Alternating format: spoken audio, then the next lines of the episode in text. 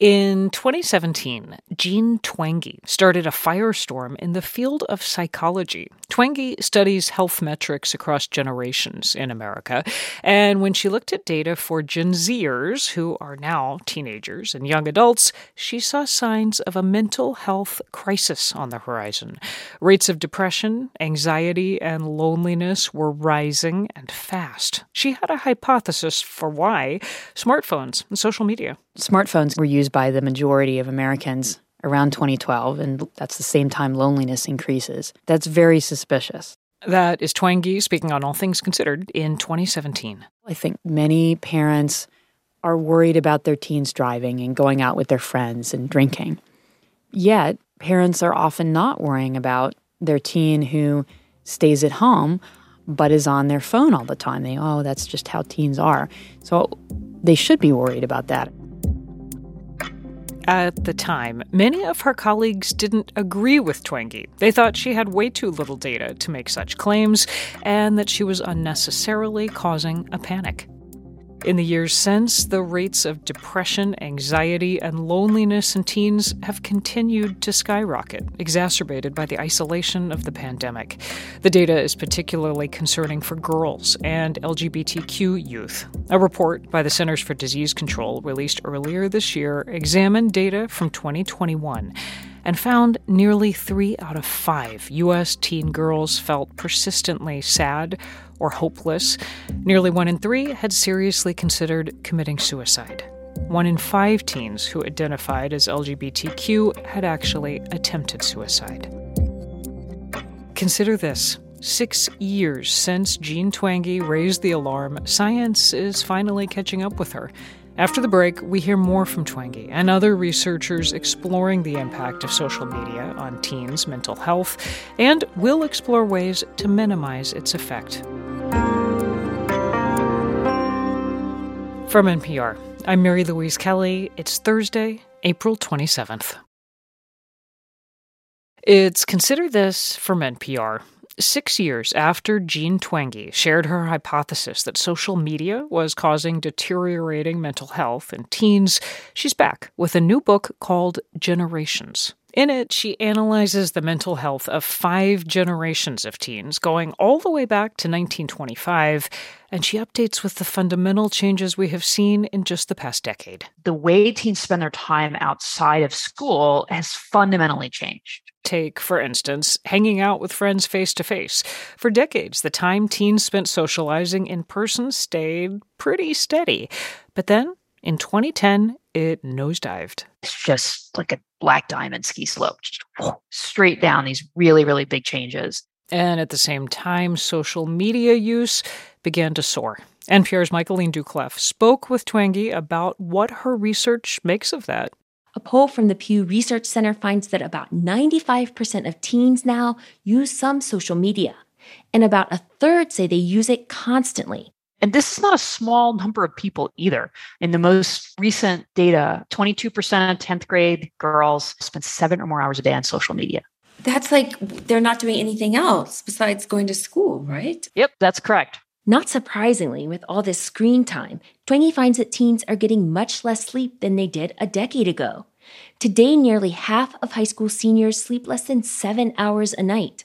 Kids in that age group are supposed to be getting nine hours a night. And this is a really serious problem. Sleep is absolutely crucial for physical health and for mental health. Not getting enough sleep is a major risk factor for anxiety and depression and self harm. And unfortunately, all those mental health problems have continued to increase across the board. Since 2010, there have been increases in anxiety, depression, loneliness. Um, and it's not just symptoms, it's also behaviors, things like emergency room visits for self harm, for suicide attempts and completed suicides. All of those increased for teens all of these changes coincide with what may be the most rapid uptake in a new technology in human history the uptake of smartphones and social media. Twenge has hypothesized for years now that they're connected. Chris Said is a data scientist with a PhD in psychology from Princeton. He has also worked at Facebook and Twitter and agrees that the timing is hard to ignore. Social media was just like a nuclear bomb on teen social life. I don't think there's anything in recent memory or even distant history that has changed the way that teens socialize as much as social media. But the timing doesn't answer the critical question Does social media cause teens to become depressed? Scientists have published many studies addressing this question, but Said says here's the thing people don't realize. In these studies, they haven't been using or really even had the proper tools to answer the question.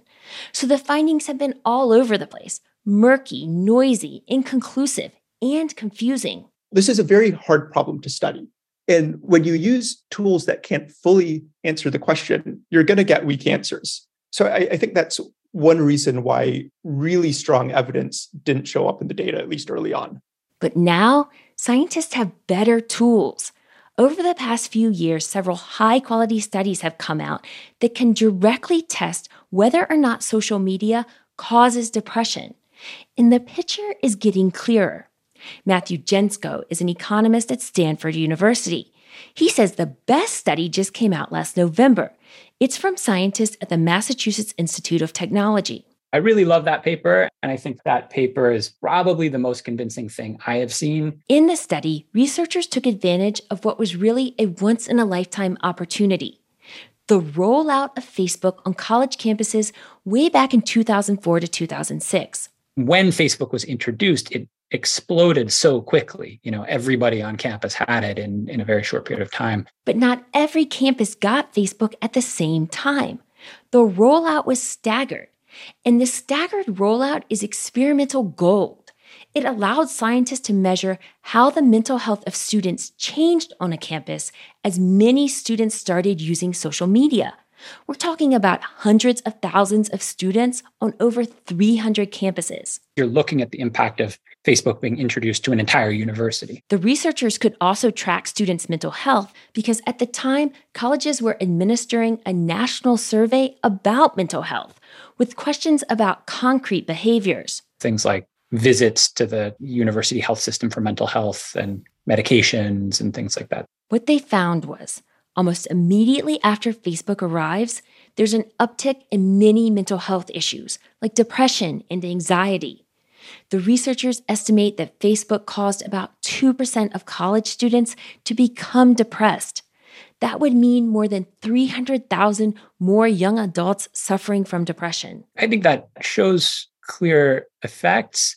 It's really credible. Of course, there are limitations. For starters, it's Facebook which teens are using less and less. And it's a very early version of Facebook. There was no newsfeed or like button, so the version wasn't as potent as social media now. But other recent studies support these findings, including one led by Gentzkow. In that study, his team paid adults to quit Facebook for four weeks, and then they measured people's mental health changes. Across the board, people felt better on average after a break from Facebook you see higher happiness, life satisfaction, lower depression, lower anxiety, and maybe a little bit lower loneliness. Gentzkow says there's still a lot to learn about social media and the mental health of teens, but a few ideas are really crystallizing. In particular, social media won't hurt everyone. Recent data suggests younger teens and preteens might be the most vulnerable to it. And while social media isn't the only cause of mental health problems in teens today, it is a cause, and it's something society, communities, parents, and teens themselves should take seriously and be extremely careful with. That was NPR's Michaeleen Doucleff.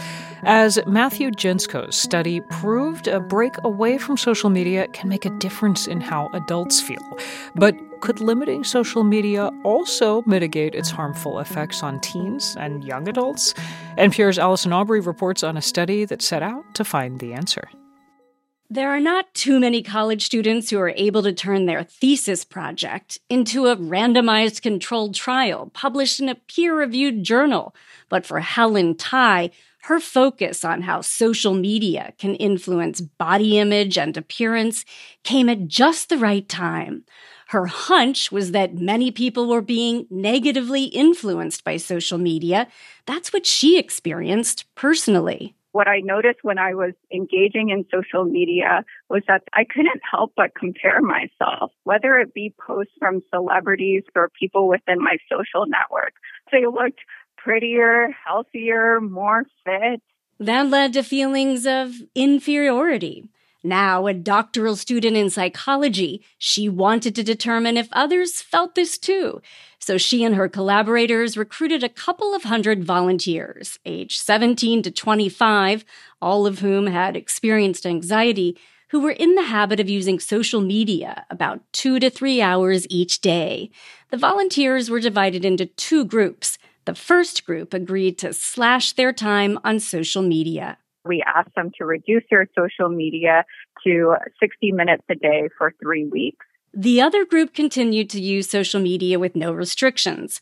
All of the participants agreed to share their smartphone's daily screen time tracker so researchers could keep tabs, and they also agreed to take surveys that asked a bunch of questions about body image and appearance. So, an example uh, would be a statement like, I wish I looked better, or I'm looking as nice as I'd like to, or I'm pretty happy about the way I look. The survey was given at the beginning of the study and again after just three weeks of limiting social media.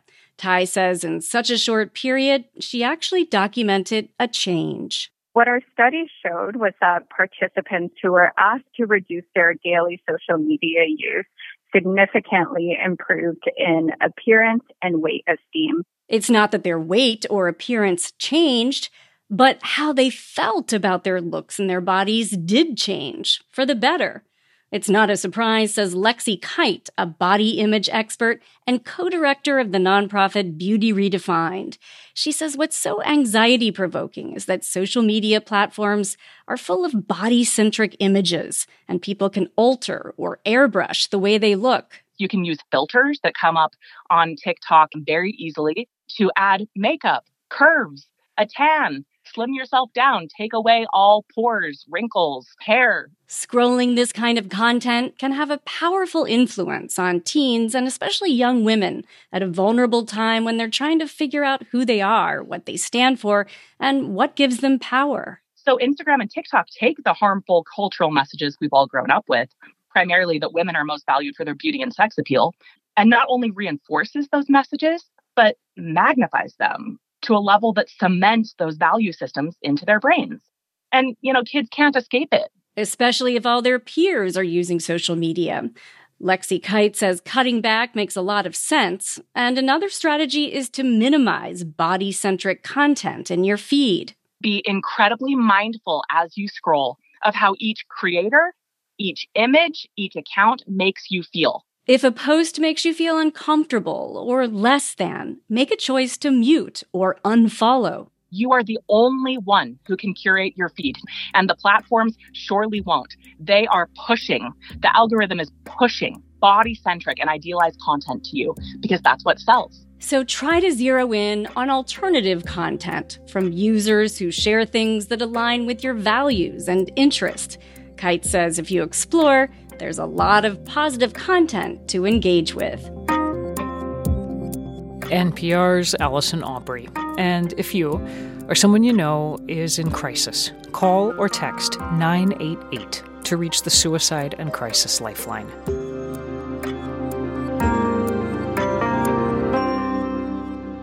It's Consider This from NPR. I'm Mary Louise Kelly.